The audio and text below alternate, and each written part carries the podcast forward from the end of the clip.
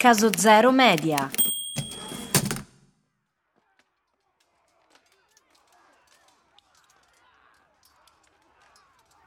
«18 maggio, anno domini 1291. L'ultimo baluardo del regno crociato d'oltremare, San Giovanni d'Acri, è invaso da un'armata oceanica. Più di 200.000 mamelucchi del sultanato d'Egitto assaltano la doppia cerchia di mura bianche della città fortezza. Tra la pioggia dei massi scagliati dai mangani, la tempesta di frecce e il fumo delle pignatte infuocate, i cavalieri degli ordini più potenti della cristianità, riuniti assieme per l'estrema difesa, cadono. Uno dopo l'altro.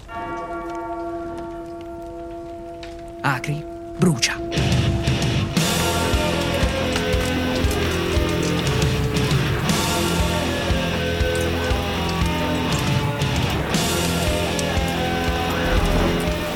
Caso Zero Media presenta Sangue e Metallo, un podcast di Lorenzo Manara.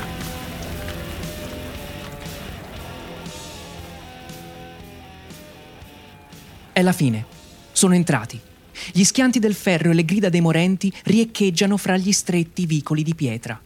L'ultima città del regno cristiano di Terra Santa cade, decretando la fine di un'intera epoca, quella delle crociate. Gli abitanti che si sono attardati fino all'ultimo istante prima del crollo fuggono verso il porto. Fra i legni genovesi, pisani e veneziani che si trovano ancora attraccati per raccogliere i superstiti, spicca una nave, la più grande di tutte, col vessillo della Croce Rossa su fondo bianco. È il Falcone del Tempio, la nave che l'Ordine dei Templari utilizza per trasportare cavalli, uomini e oro. Ed è proprio per quest'ultima preziosa risorsa che la nave si trova lì, negli attimi finali dell'assedio.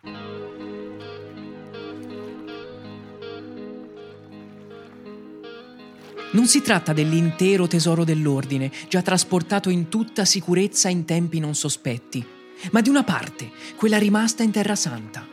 Una parte, certo, ma comunque inestimabile e per questo foriera di tempesta.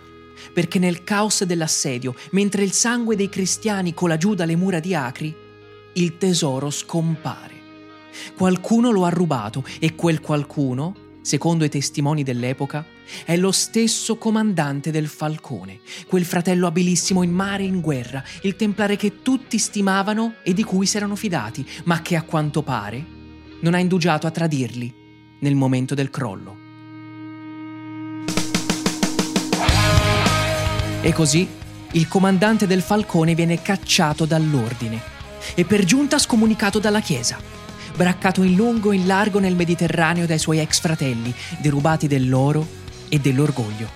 La sua condanna è l'esilio, circondato da nemici, voci maligne e sentori di cospirazione, ma con la coscienza pulita, poiché non smetterà mai di raccontare a tutti la sua versione dei fatti, ovvero che non ha rubato neppure una moneta, che lui è innocente. Anzi, chiunque vuol dimostrare il contrario deve solo azzardarsi a incontrarlo ed essere pronto a sguainare il ferro, perché la sua abilità con la spada è pari solo alla sua ferocia e di soccombere senza combattere, lui non ne ha alcuna intenzione. Il suo nome è Ruggero da Fiore e questa è la sua storia. La storia di un templare, di un pirata, di un sanguinario.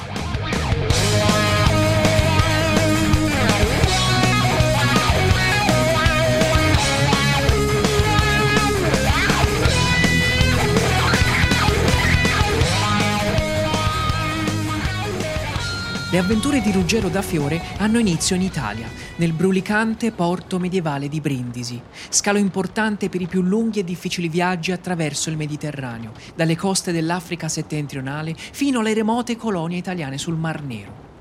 È proprio da Brindisi che si imbarca Ruggero per iniziare un viaggio che lo porterà fino in Terra Santa, per poi approdare nel sanguinoso teatro di guerra del Regno di Sicilia, in mezzo a un conflitto tra le casate più grandi dell'Occidente, gli Svevi di Germania, gli Angioini di Francia e gli Aragonesi di Spagna.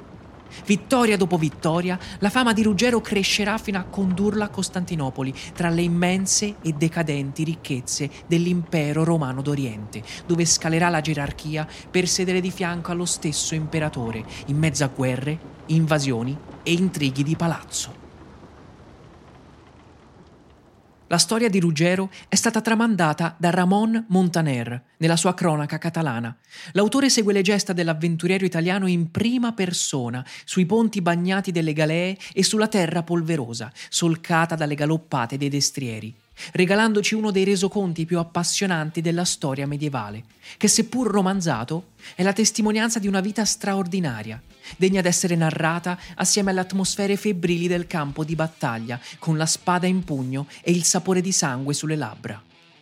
Da templare a pirata, da condottiero a granduca. Questa è la storia di Ruggero, l'italiano che incendiò il Mediterraneo.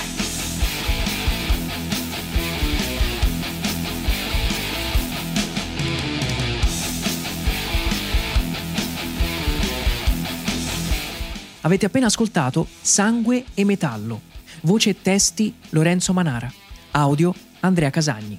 Prodotto da Caso Zero Media.